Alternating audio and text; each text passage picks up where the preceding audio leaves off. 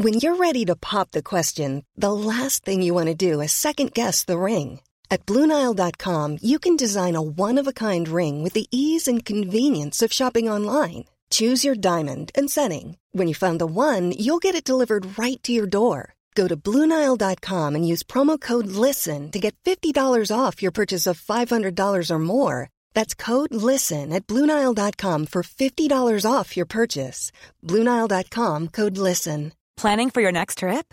Elevate your travel style with Quince. Quince has all the jet setting essentials you'll want for your next getaway, like European linen, premium luggage options, buttery soft Italian leather bags, and so much more. And is all priced at 50 to 80% less than similar brands. Plus, Quince only works with factories that use safe and ethical manufacturing practices.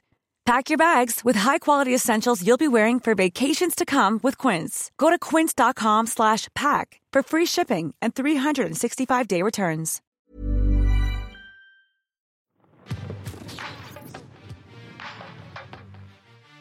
Dagens gäst lever för att skapa förutsättningar för barn och ungdomar att integreras in i det svenska samhället. Du är inte känd för den svenska massan, men ditt jobb bör lyftas fram och man bör veta vem du är. Välkommen hit Obaida Al-Ramahi. Tack snälla Divatina. Det hade varit lättare att säga Obaida Eriksson eller något. Du är väldigt viktig för det svenska samhället Obaida. Jag är så glad att du sitter här och där vi kan diskutera och lyfta fram vad vi kan göra för att integrationen i det här landet ska bli så mycket bättre än vad det är idag. Nöjet är helt och hållet på min sida. Ja. Tack Martina. Tack.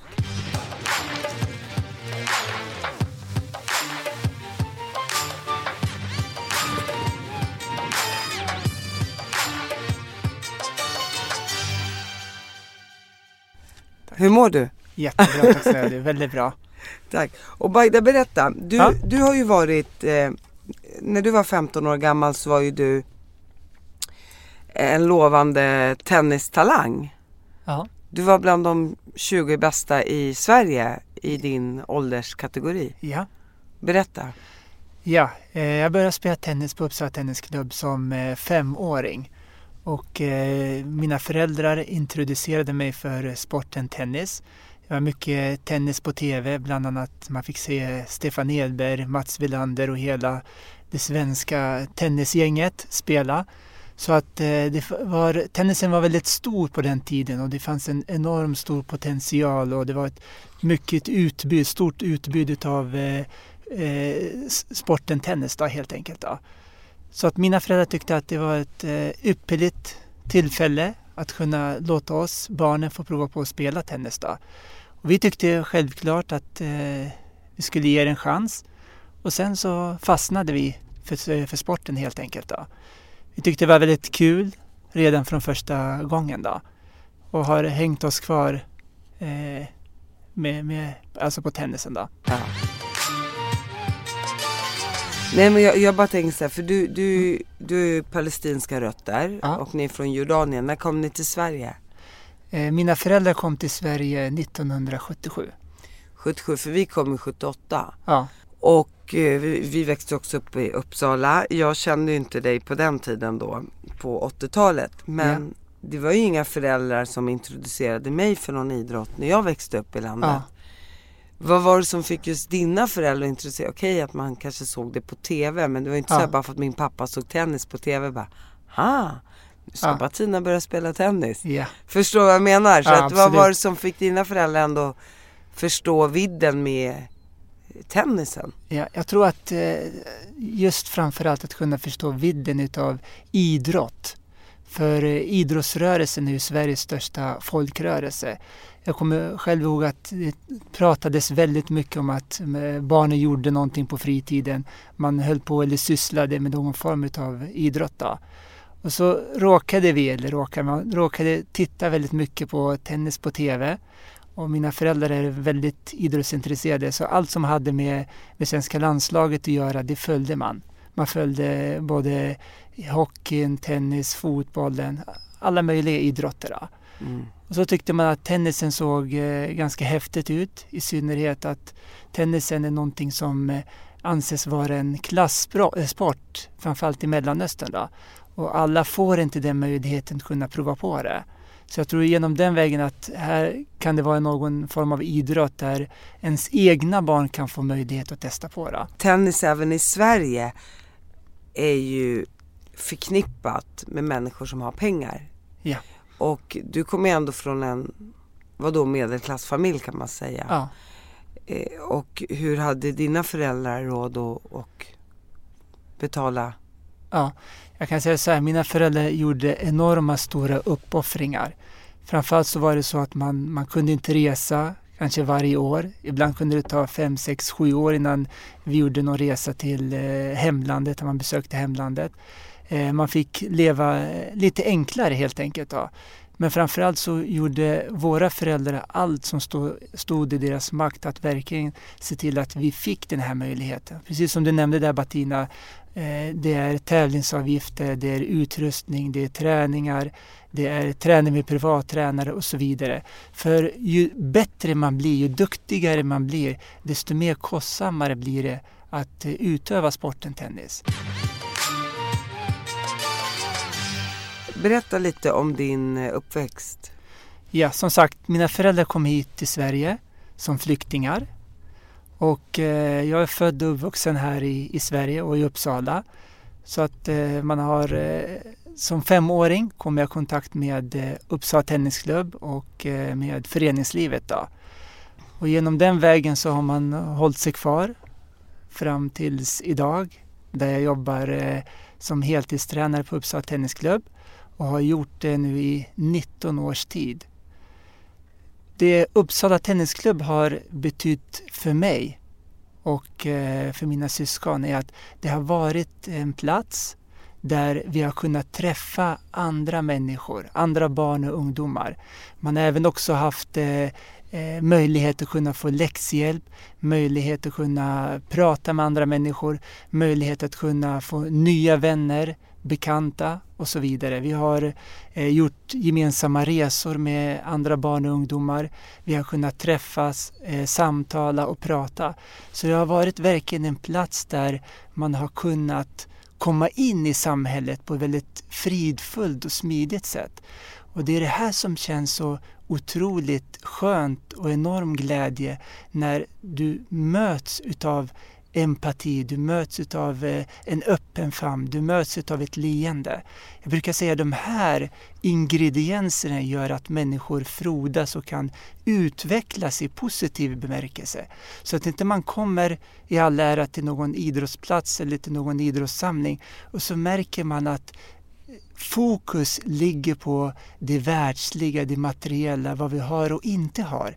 Här var det verkligen en väldigt lättsam och följsam introduktion. En, en, en, form av integration skulle du vilja säga? Absolut. Där man, där man möts på samma villkor, där det är idrotten som förenar en och ingenting annat. Ja. Det spelar ingen roll vad man heter eller vad man jobbar med eller vad man pratar för, för, för Helt rätt. för språk. Ja. Utan här, här ses man som en familj. Ja. Eller man möts som en familj ja, på absolut. tennisbanan och i tennisklubben. Jajamensan. Eh, och ja, och det, det, har jag alltid pratat om att idrott förenar och, och ja. på idrotten, eller vilken idrott man än håller på med. Ja. Att det är den bästa typ av integration. Ja. Bästa, bästa, bästa.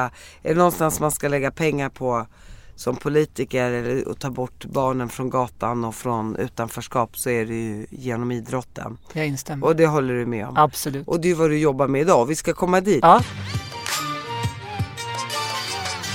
Men du har fyra, du har fyra syskon? Jajamensan. Mm. Och alla mina syskon har utövat och provat på att spela sporten tennis. Jag har eh, två systrar, två bröder, alla med akademisk utbildning. Och alla har känt den här som sagt den här fina tryggheten utav gemenskap och delaktighet. Där vill jag verkligen trycka på de här två eh, viktiga sakerna. När man får känna på det här med gemenskapen och delaktigheten, då kan du utvecklas även också som människa.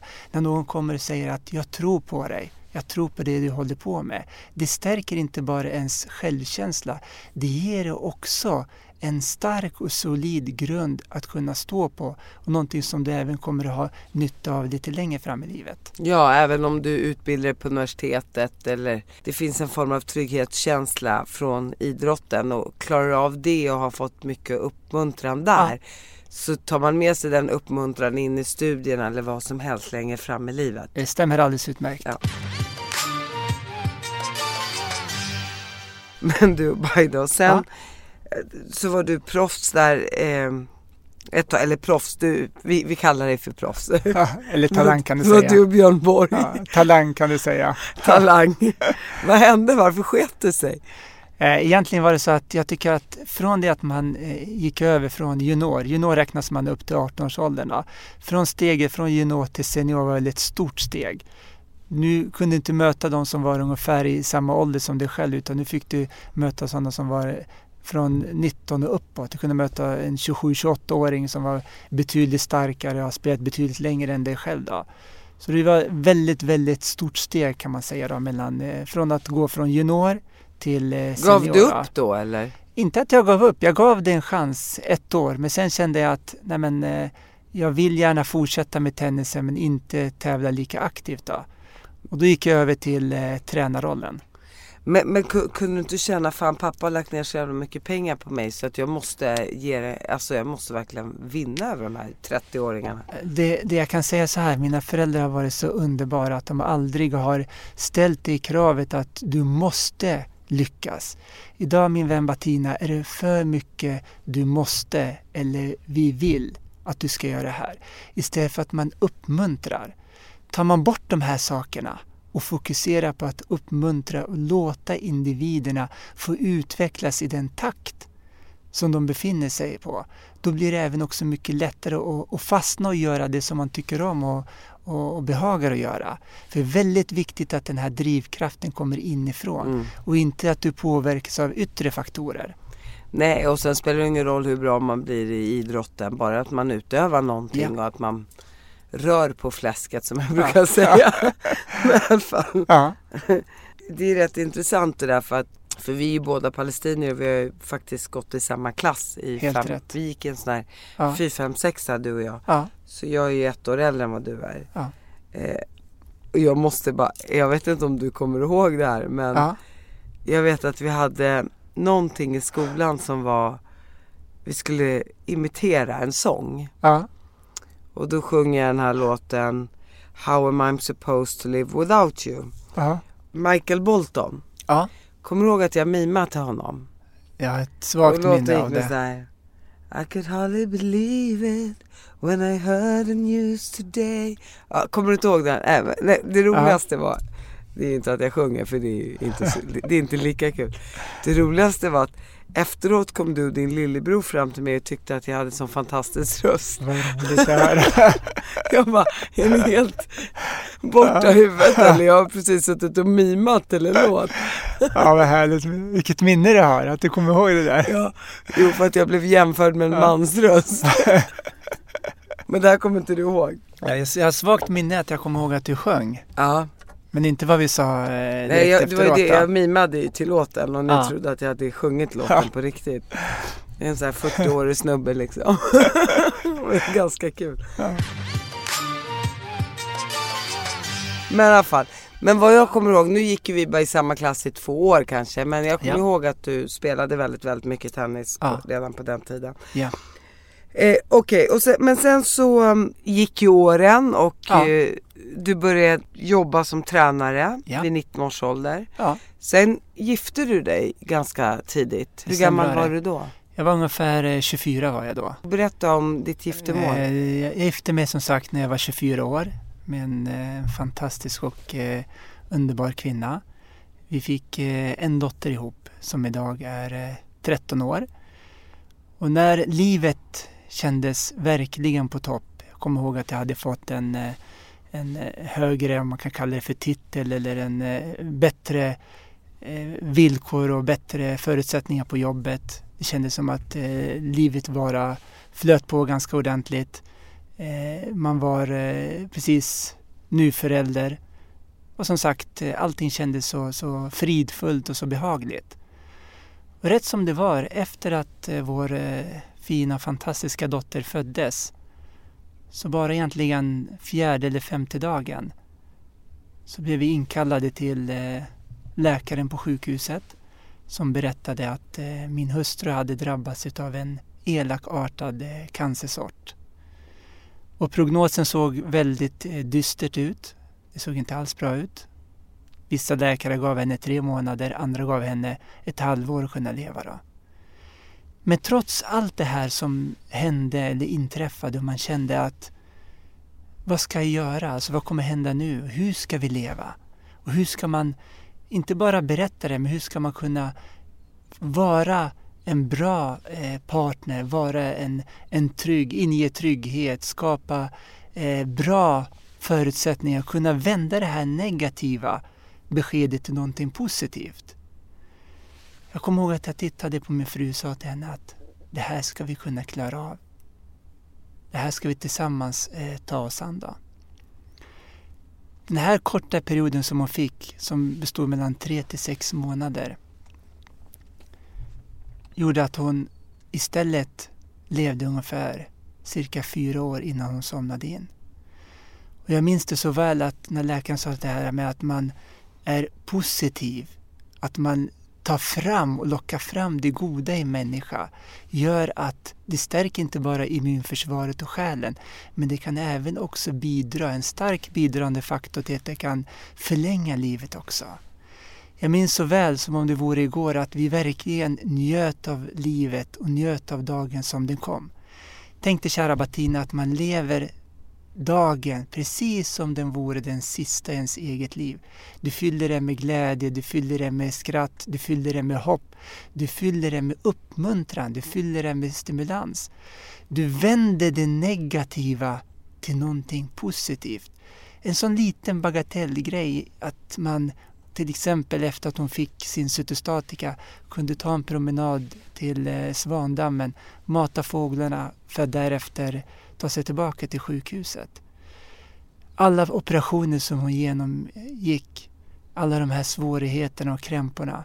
Att kunna se någon som du älskar och tycker om och behagar så mycket dö varje dag, flera gånger om, gör väldigt ont inombords. Men samtidigt så gjorde det oss båda väldigt starka. För vi visste att varje dag som vi tog oss igenom den så resulterade det till att vi blev vara ännu mer starka och ännu mer hoppfulla. Jag minns när hon sista månaden lades in på hospice. Och det är alltså ett, en plats för eh, personer som lever i livets slutskede. Det enda man gör, ger då är egentligen bara lite smärtlindring. Jag kommer ihåg att den månaden de här dagarna som vi tillbringade tillsammans var en av de underbaraste dagarna i hela mitt liv. Och det låter så konstigt när man säger det till folk och folk tycker att, och tänker, men hur kan du säga så? Jo, det vi lyckades få ihop den sista tiden tillsammans kan jag lova er och garantera får inte människor som har levt ihop kanske 40 års tid. Vi fick så mycket glädje, så mycket gemenskap, så mycket fridfullhet ihop. Så när hon somnade in i min famn så kom jag ihåg när jag sa till henne att var inte orolig, vi kommer att träffas någon dag. Och bara tårarna började rinna ner för hennes kinder. Och hon tittade upp och såg mig rakt in i ögonen. Det här är ögonblick som man aldrig glömmer bort. Det här är stunder som man inte kan ersätta på något sätt och vis. Så att det här har hjälpt mig väldigt mycket också i mitt arbete. Även också med de olika projekt som, som man driver på Uppsala Tennisklubb. Det är en, då får man ju ändå säga om, om de gav er tre till sex månader och hon fick leva med det i fyra år och ändå få vara med och se, se sin dotter växa upp lite. Ja. Det måste också varit en otrolig trygghet för din dotter för att ha sin mamma i alla fall i fyra Absolut. år. Kan hon komma ihåg sin mamma? Hon kommer ihåg eh, sin mor och framförallt så är jag väldigt glad att det var jag som höll i kameran och filmade från olika händelser, från olika platser. Så att det var ju härligt när hon kunde se sin mamma i olika sammanhang, när hon matade henne eller när vi var ute och lekte eller reste ihop. Så det känns så härligt och ibland så kan hon komma fram till mig och säga pappa kan du ta fram eh, det videobandet eller den sekvensen från det och det ögonblicket. Mm. Så det känns härligt att man kan återse sådana här saker och ting tillsammans och komma ihåg de här vackra och fina stunderna som vi hade. Och hur gammal är din dotter idag? Vad heter hon? Hon heter Maria och är 13 eh, år. Ja. Mariam på arabiska. Ja, Mariam. Maria på svenska. Ja, precis.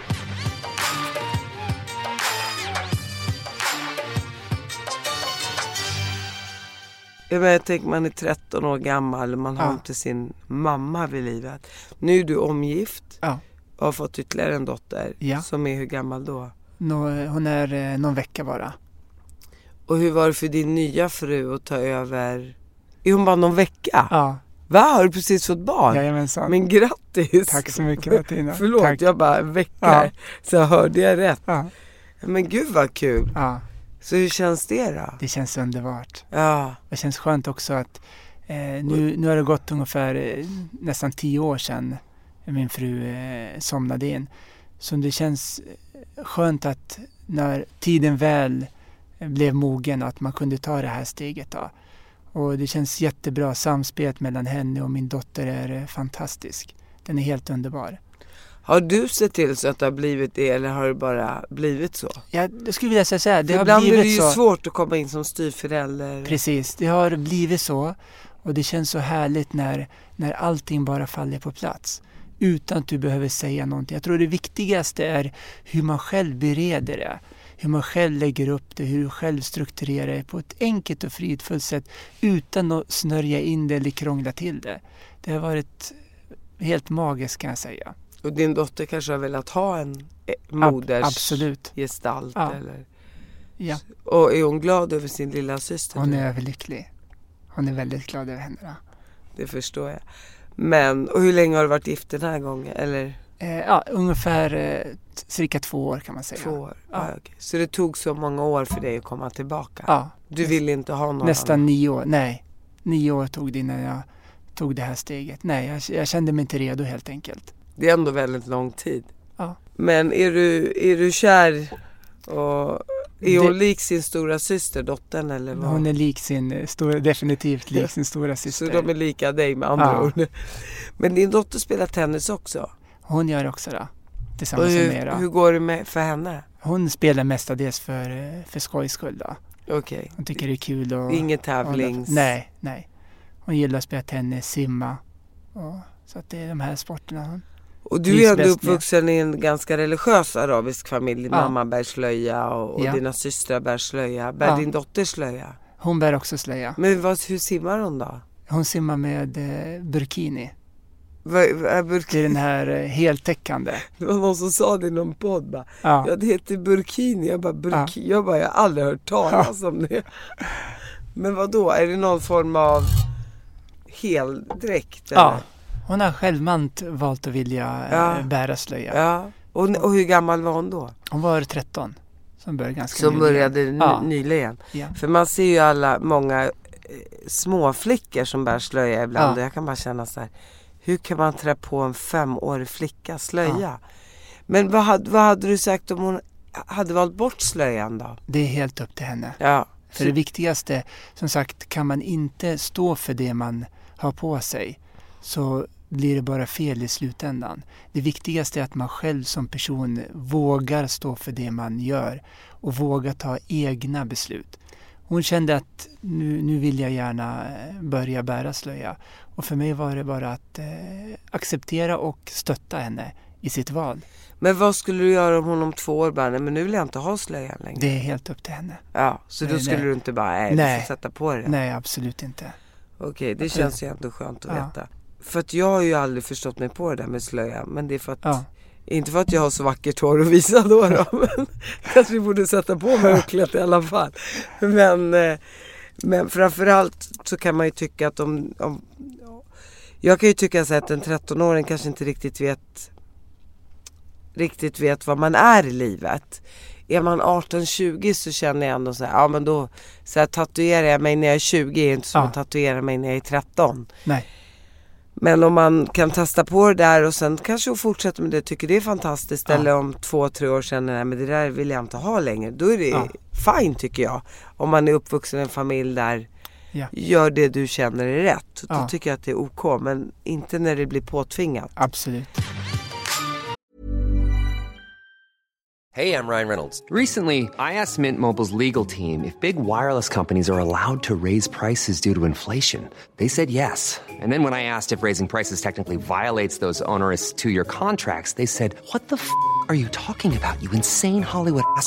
F- So to recap, we're cutting the price of Mint Unlimited from $30 a month to just $15 a month. Give it a try at mintmobile.com slash switch. $45 upfront for three months plus taxes and fees. Promo rate for new customers for limited time. Unlimited more than 40 gigabytes per month. Slows. Full terms at mintmobile.com. I'm Sandra, and I'm just the professional your small business was looking for. But you didn't hire me because you didn't use LinkedIn jobs. LinkedIn has professionals you can't find anywhere else, including those who aren't actively looking for a new job but might be open to the perfect role, like me. In a given month, over 70% of LinkedIn users don't visit other leading job sites. So if you're not looking on LinkedIn, you'll miss out on great candidates like Sandra. Start hiring professionals like a professional. Post your free job on linkedin.com/people today.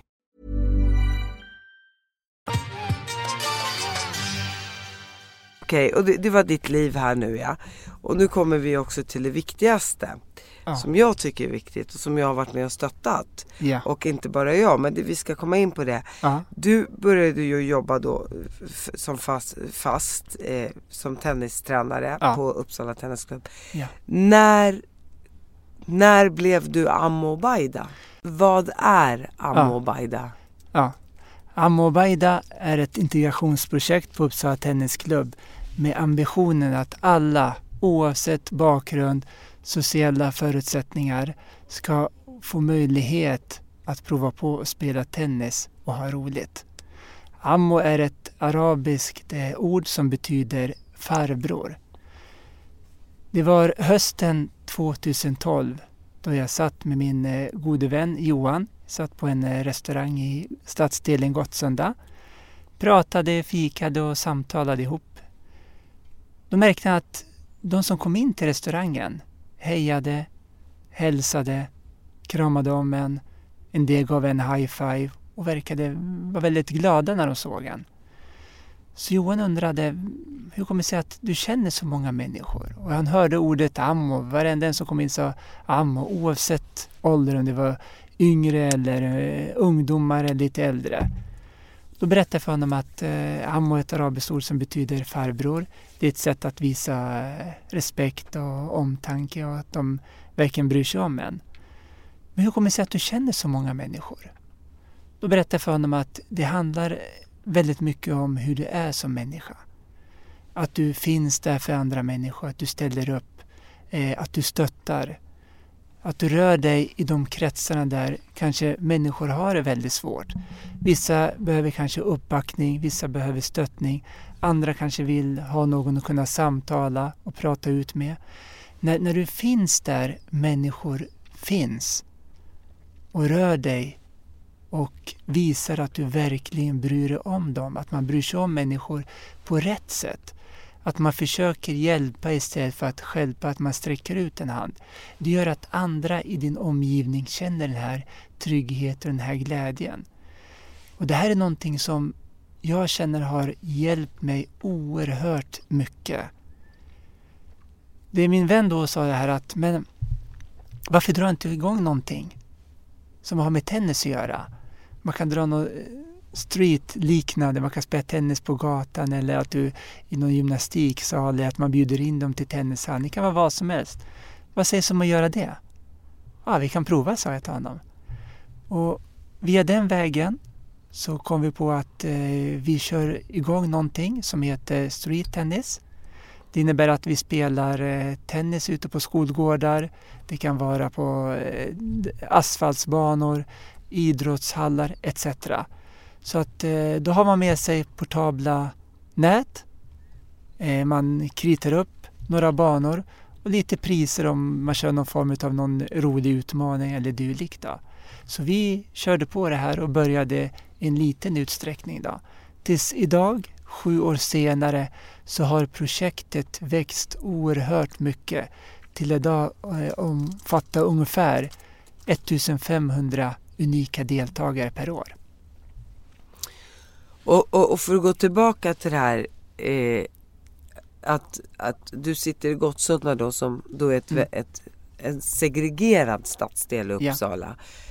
För två veckor sedan brann skolan ner. Ja. Eh, det är barn som lever utanförskap. Det är ja. en stor segregation. Och eh, där du då på ett sätt bygger en bro mellan den segregerade världen och idrottsvärlden. Ja. Och jag vet att jag har frågat dig förut eh, hur det kommer sig att så många barn från, också från, från många muslimska familjer, ja. hur deras papper tillåter sina döttrar att få idrotta. För att du, har in, du inger ett sånt förtroende för dem och också talar om för dem hur viktigt det är att låta deras döttrar att få komma in i det svenska samhället och testa på idrotten och hur viktigt det är. Både för dem och för att de ska integreras på rätt sätt och att de tillåter dig ta hand om deras döttrar. Ja. Och det kanske är svårt för många att förstå men det är så otroligt viktigt att de föräldrarna känner någon form utav tillit till någon. Och de känner ja. ju inte tillit till det svenska samhället. Ja. Och där kommer du och är en länk mellan dem och det svenska samhället. Ja. Kan du berätta om det? Absolut. För det tycker jag är jätteviktigt. Tack, absolut. Jag kan säga så här, återigen handlar det väldigt mycket om ens egna avsikter, din egen intention.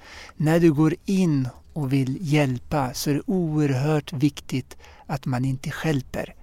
Det är väldigt viktigt att man, någonting som jag verkligen vill belysa, att du ser till helheten. Märker man att det är någon som kommer ifrån eh, en bakgrund där kanske det inte alls är lika vanligt att tjejer idrottar. Inte alls lika vanligt att tjejer beblandar sig med killar. Inte alls lika vanligt att de är delaktiga i idrotten i skolan eller får följa med på resor eller utflykter. Så måste man hitta orsakerna och grogrunden till detta. Och inte bara hänga ut kanske familjen och säga att men, kom hit så kan vi splittra upp mellan dig och familjen och vi kan se till att du hamnar hos någon annan eller vi kan hjälpa dig. Det är inte att hjälpa, med all respekt. Det viktiga här är att man lägger en, en bra och ärlig grund där man kan se till att man stärker familjerna. Du stärker föräldrarollen, du stärker barnens eh, rättigheter och barnen i fokus. Det jag brukar göra när jag något barn eller någon flicka eller någon ungdom berättar för mig, jag vill gärna vara med men mina föräldrar är lite oroliga, de är ängsliga. Det är att jag skapar mig en förståelse för det här. Varför är de oroliga? Jo, för de märker att de kan inte lita på att eh, sätta sitt barn på en buss en fredag eller lördagkväll när jag till exempel har mina kvällsaktiviteter med tennis och mat och, och en eh, jättebra föreläsare som kommer dit och berättar om sina erfarenheter för att uppmuntra de här ungdomarna. Ja, men då måste vi försöka skapa den här tryggheten. Men hur skapar vi tryggheten? Jo, genom att samtala med föräldrarna. Jag brukar säga, men jättebra, ge mig din pappas nummer. Prata med honom det kan vara pappan, det kan vara mamman. Berätta vem jag är och bjuder in dem till Uppsala Tennisklubb. Visa dem hur hallen ser ut. Så här ser hallen ut. Berättar om våra verksamheter, sätter mig ner och fikar tillsammans med dem och berättar att om det känns obehagligt att låta ert barn få åka buss kommunalt sent på kvällen så kan vi ordna så att ert barn, er ungdom får skjuts hem. Och jag lovar dig, Batina, du ska se hur deras ögon bara lyser upp. Och du visar dem och även också berättar hur man ska förhålla sig gentemot ens egna barn och ungdomar. Du berättar om barnens rättigheter men även också om skyldigheter. Idag matas vi väldigt mycket om det här är mina rättigheter. Men väldigt få pratar om vilka skyldigheter. Om mitt barn säger att eller min ungdom, jag vill vara ute jättesent bara för att någon annan får göra. Men hur ska jag göra då som, som förälder?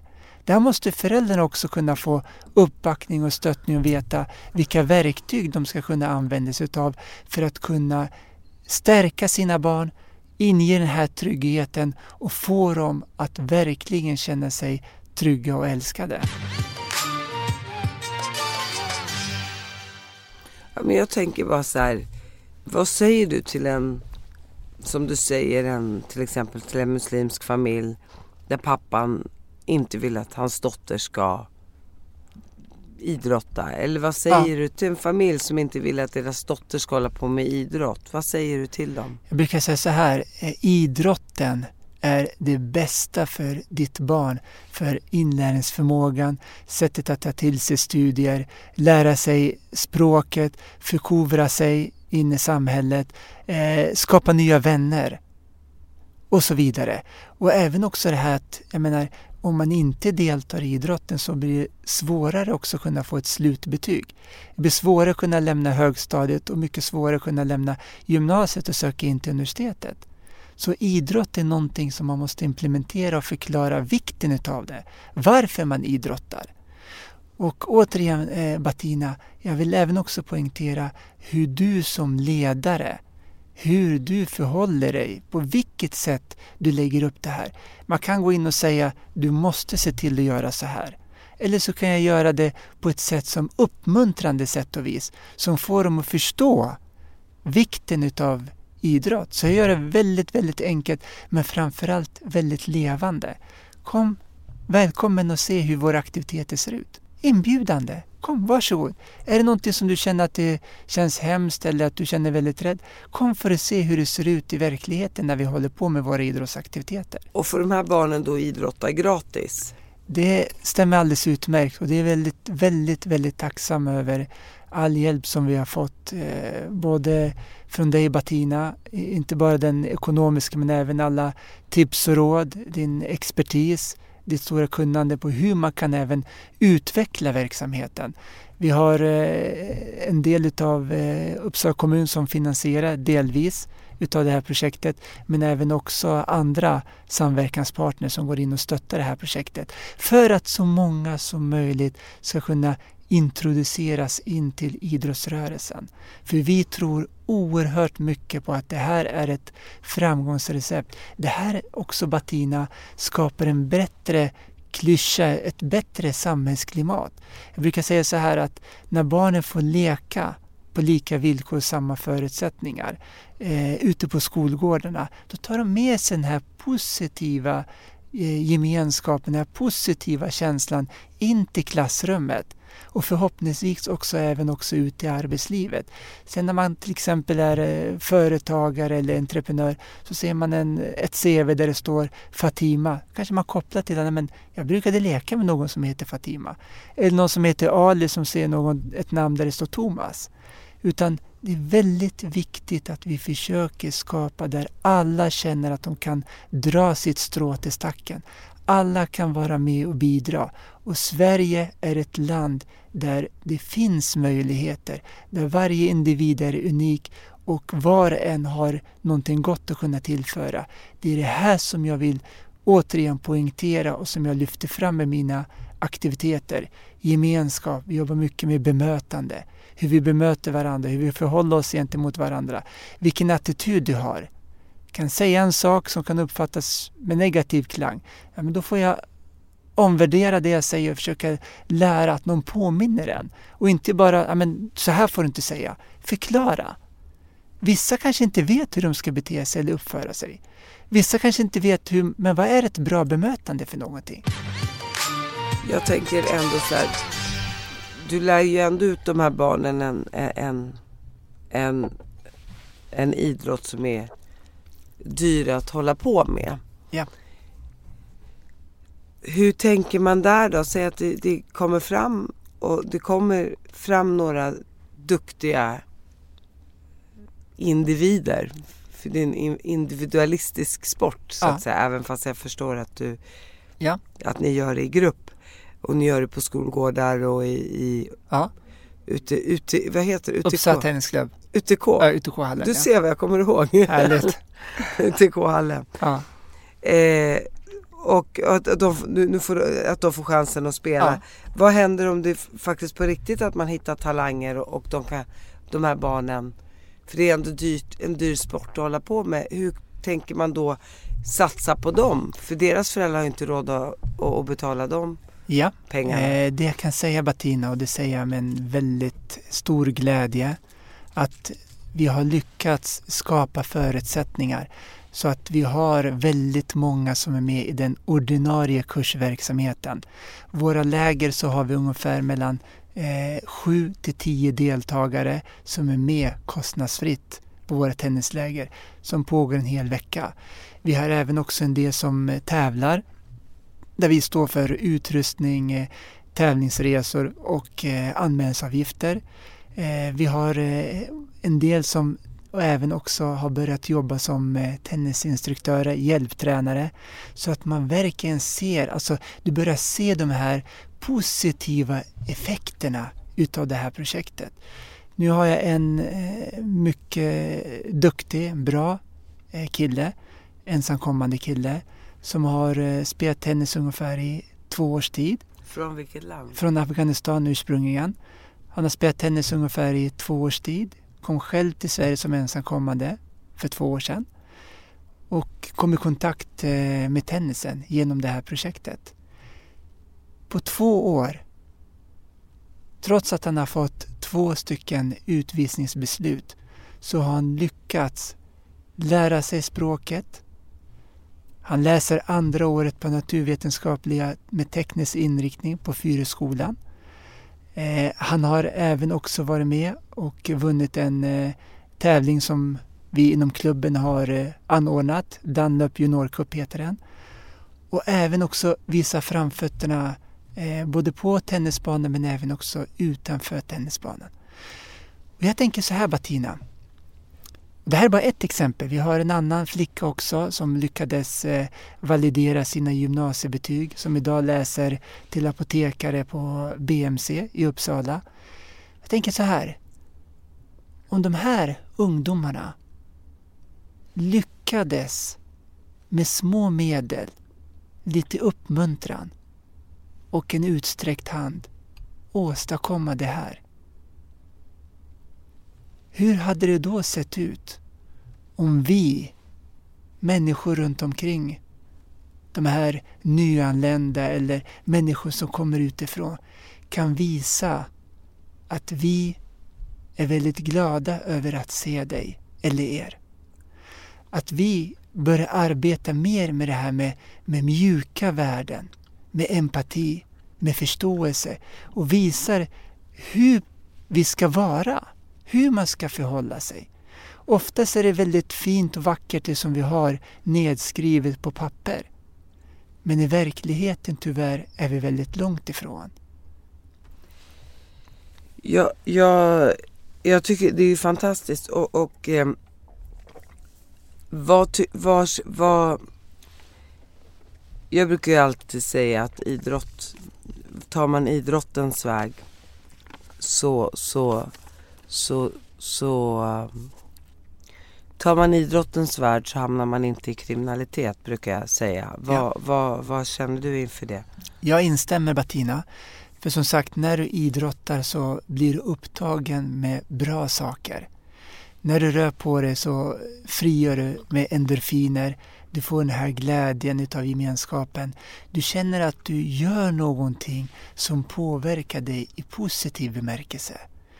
Många gånger så kanske man är med om svåra, traumatiska upplevelser. Det kan vara att en del går igenom någonting eh, på hemmafronten, på den privata delen.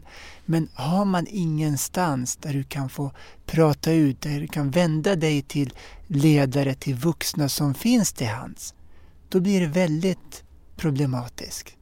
Så det gäller att man är, som jag brukar säga, pragmatisk och lyhörd. Att du kan läsa av människor, Batina. Ibland när någon kommer och du märker i hans eller hennes ögon att det finns en sorgsenhet, en uppgivenhet. Istället för att man, nu kör vi! och försöker peppa och skrika och hojta. Sätt dig med individen. Du, ursäkta, hur är det? Är det bra? Hur många gånger Batina, sätter man sig på en arbetsplats och det första man börjar, hur, hur har din vecka varit? Hur har din helg varit? Så att man ser, det kanske är någonting tufft man går igenom, man kanske går igenom någonting jobbigt. Men om inte vi skapar, har den här förståelsen för varandra, då blir det mycket svårare. Då kanske man undrar varför drar hen sig ifrån? Varför ser den bekymrad ut? Varför är den så sorgsen ut? Jätteviktigt att vi får den här sammanlänkningen så att vi kan väva ihop det till någonting gott. Vad, va skulle du göra i en stadsdel som Rosengård till exempel? Och om du fick fria händer, Ja. vad skulle du göra där? Jag, det allra första jag skulle göra Bettina, allra första jag skulle göra, gå ut och prata med barnen och ungdomarna. Gå ut och prata med föräldrarna, visa upp mig och förklara och visa vad vi gemenskap, gemensamt och i gemenskap kan göra för en bättre stadsdel. Hur vi kan få det här området att blomstra och vara ett lysande exempel för de övriga områden där andra människor kan ta vid och följa efter det här vackra exemplet. Jag skulle lyfta fram sammanhållningen. Jag skulle lyfta fram individerna och visa dem vägen, hur det ser ut när man lyckas, hur det ser ut när man har studerat färdigt, hur man kan göra, att man visar dem att man tror på dem. Jag tror på dig. Och att man framförallt också betonar vikten av ett samarbete med föräldrarna. Att man inte försöker splittra upp familjerna eller visar att nej men, du ska gå din väg och dina föräldrar har ingenting med dig att göra. Vi ska gemensamt med föräldrarna, med vuxna, med de här barnen, fantastiska barnen och ungdomarna som finns i de här utsatta stadsdelarna visa att vi klarar av det här tillsammans. För nu pratar ju hela, hela de här högervindarna och politikerna, politikerna om hela den här invandringen som vi inte klarar av och hej och hå. Ja. Anser du att, att vi kan klara av det med rätt inställning eller tycker du själv att vi har tagit in för mycket? Jag tycker att vi kan klara av det. Vi har absolut inte tagit in eh, för många. Det är en utmaning, ja, visst, men det gäller som sagt att man skapar goda förutsättningarna. Att man visar som politiker, som ansvarig i de här områdena att det här är någonting som berör mig, det här är någonting som är viktigt för mig. Jag rör mig ut i de här stadsdelarna och är närvarande. Jag samtalar, jag träffar andra, jag pratar med, med barnen och ungdomarna. Om du kommer ihåg när vi växte upp i Stenhagen, eh, Batina, hade vi den här kvarterspolisen Göran Hårde. Fantastisk fin människa som gick ut och pratade och träffade och, och förklarade, var ute i skolgårdarna, spelade Och pingis Anna-Lena. Anna, jättebra Bettina, som kunde göra den här förändringen. Men om det kommer någon... Hette inte det? Fältsekreterare? Jo. Helt rätt Bettina. Men när det kommer någon vännen med en taskig attityd och vill sätta barnen och ungdomarna på plats och vill visa den här macho-stilen och att man är hårdhänt. Då blir det en motreaktion. En som kan vara- motsatsreaktion. Ja, en motsatsreaktion. Och det vi, eller framförallt jag alltid försöker lägga stark betoning kring och vid, det är att vart kan vi mötas? Kan jag få personen att ta ett steg framåt? Då blir jag väldigt glad. Märker jag att någon till exempel är väldigt strulig, har väldigt svårt att lyssna, svårt att ta till sig. Ta personen åt sidan. Förklara för honom eller henne. Du ursäkta mig, jag är jätteglad att du är med mig på mina aktiviteter. Men snälla du, när, du, när det blir på det här viset så påverkar det gruppen och sammanställningen negativt. Så att inte man sätter dem på plats inför andra människor och får dem att må dåligt eller får dem att må sämre. Nej, prata med dem. Stötta dem. Visa dem att jag finns här för din skull. Genom handlingarna och inte bara genom orden. Jag, jag tycker det borde finnas fler eh, av dig. Kan man klona dig och Baida? Tack snälla du Martina. Mig behöver man inte klona om jag Nej, du säger är så. underbar Martina. Du Nej. är underbar. Men jag vill också nu jag, ty- jag tycker det är så intressant och jag tycker det är Mm. viktigt att det här kommer fram och Ja. det är så många som pratar om problemen och det är dem och det och jag brukar oftast också säga att eh, det handlar inte om invandrare och svensk, det handlar om fattig och rik. Och eh, det är det folk måste förstå att barn i utsatta områden där det inte finns pengar, där det inte finns resurser på samma sätt som det gör när man Ja. växer upp. Och där det finns resurser, klart det är lättare för de barnen att hamna Ja. i ett utanförskap och kriminalitet och allting. Men jag vill också understryka att du har ju inte bara barn med invandrarbakgrund. Nej. Du har även svenska barn, eller Ja. hur? Som, som, som Absolut. du stöttar. ja, Nu vill jag faktiskt komma till min fest här och hur vi, vi hade ju inte setts på jätte, jättemånga år och Baida, Ja. du tar kontakt med mig och vill träffa mig och vi Ja. ses på, på restaurang i Stockholm, Ja. Diplomat, på Hotell. Diplomat. Och då hade inte vi setts på flera år. ja, Säkert var då 15-20 år. ja, något sånt ja.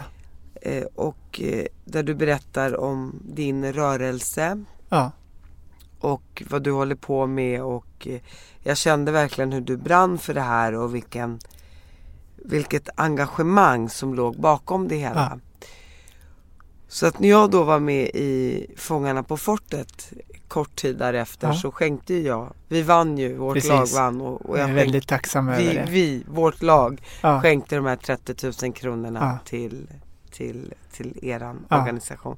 ja, Och sen så hade jag en födelsedagsfest för cirka två veckor sedan. ja, Och där jag då inte ville ha presenter utan jag ville att pengarna, eller eh, om, om man ville ge mig något så skulle man skänka en slant till ja, Ammo Baida. stämmer. Ja. Som, som din, ska man säga, organisation heter eller vad kallar man det för? Det är egentligen ett projekt som Ett projekt. drivs av Uppsala Tennisklubb. Ja, ja, tack. Det var bättre att du sa det.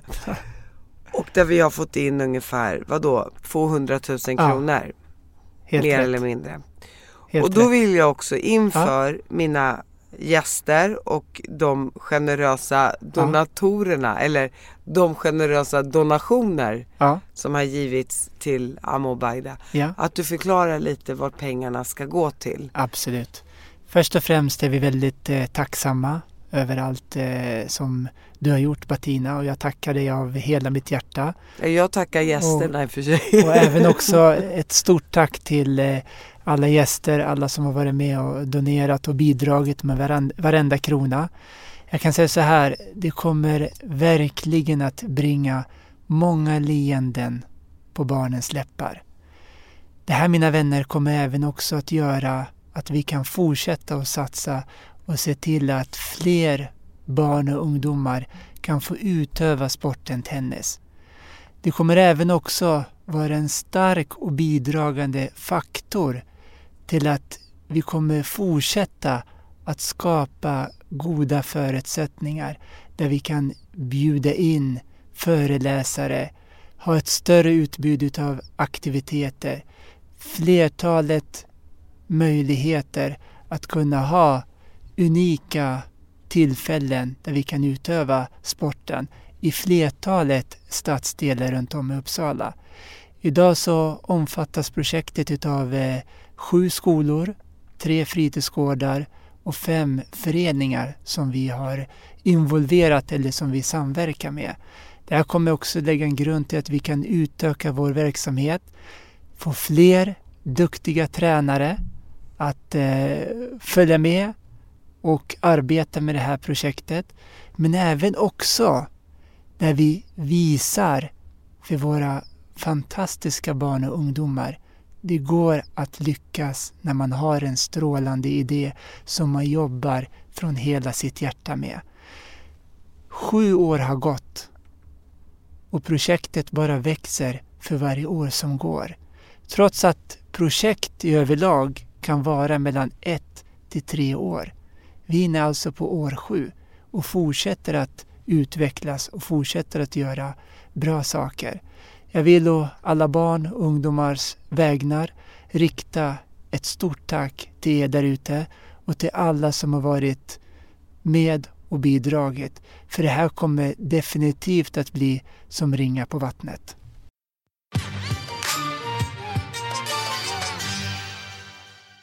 Vilken betydelse har det här projektet haft för, för barnen och, och ungdomarna som du tar hand om?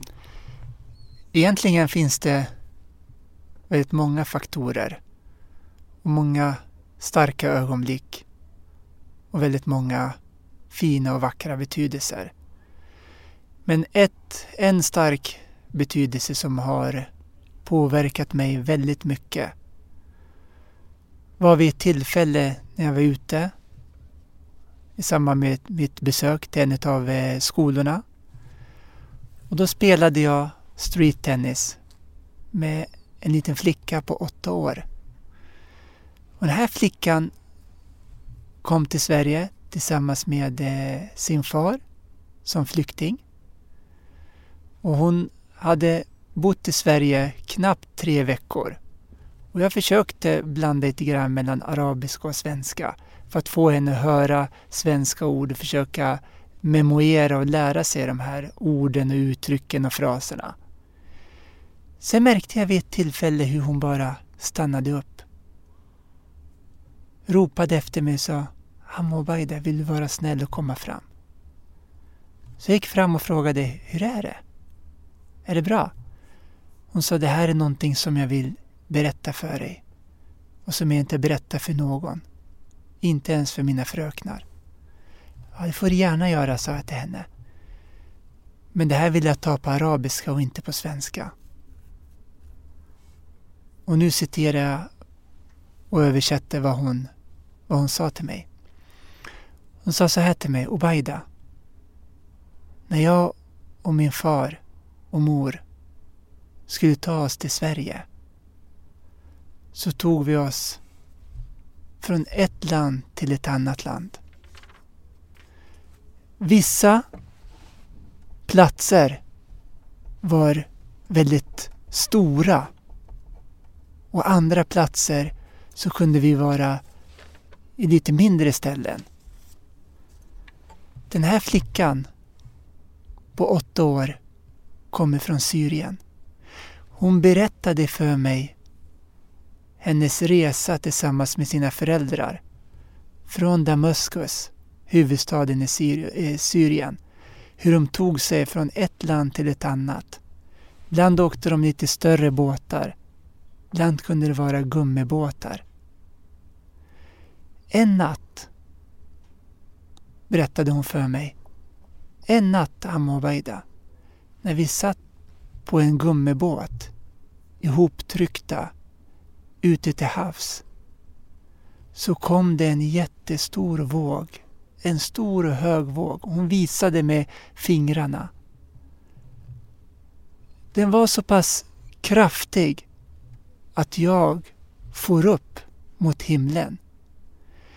Min mamma, när hon såg det här, ställde hon sig upp och lyckades med kraftfulla tag sätta mig ner på gummibåten men föll själv i. Det jag kommer ihåg, Amo Abaida, är att jag skrek och skrek tills jag tappade rösten. Jag skrek efter henne tills jag inte fick fram ett enda ord, inte en enda mening. När vi sedan blev räddade så ville jag springa ut i havet. Men min far drog tillbaka mig. Snälla Amma Obeida, kan du hjälpa mig att leta rätt på min mamma? Och då tänkte jag så här, de här ögonen, blicken som hon gav mig var exakt liknande, snarlika som jag fick utav min egen dotter när hon sprang in på hospice och skulle in till rum nummer tio och hittade inte sin mamma liggandes där. Hon visste vilket rum det var och hon visste vart hon skulle ta vägen men hittade inte henne. När hon stod där och, och, och verkligen bad mig av hela sitt hjärta då blir man ödmjuk inför livet. Kära vänner, ni som lyssnar på oss här idag. Det här är människor vi har att göra med. Så jag ber er av hela mitt hjärta, vi kan allihopa göra en skillnad för dessa människor.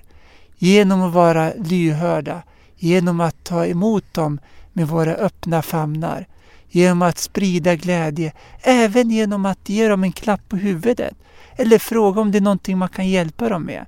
Eller ett leende. Det räcker till och med med ett leende.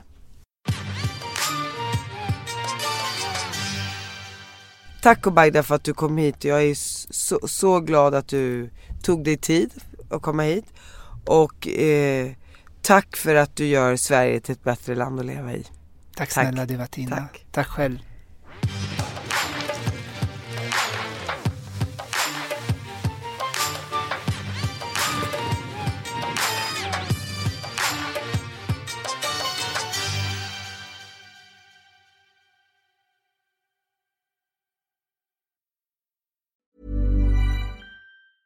Even when we're on a budget, we still deserve nice things.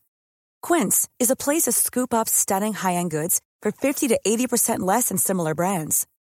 They have buttery soft cashmere sweaters starting at $50, luxurious Italian leather bags, and so much more. Plus, Quince only works with factories that use safe, ethical, and responsible manufacturing. Get the high-end goods you'll love without the high price tag with Quince. Go to quince.com/style for free shipping and 365-day returns. Mom deserves the best, and there's no better place to shop for Mother's Day than Whole Foods Market. They're your destination for unbeatable savings, from premium gifts to show-stopping flowers and irresistible desserts. Start by saving 33% with Prime on all body care and candles. Then get a 15-stem bunch of tulips for just $9.99 each with Prime. Round out Mom's menu with festive rosé, irresistible berry chantilly cake, and more special treats. Come celebrate Mother's Day at Whole Foods Market.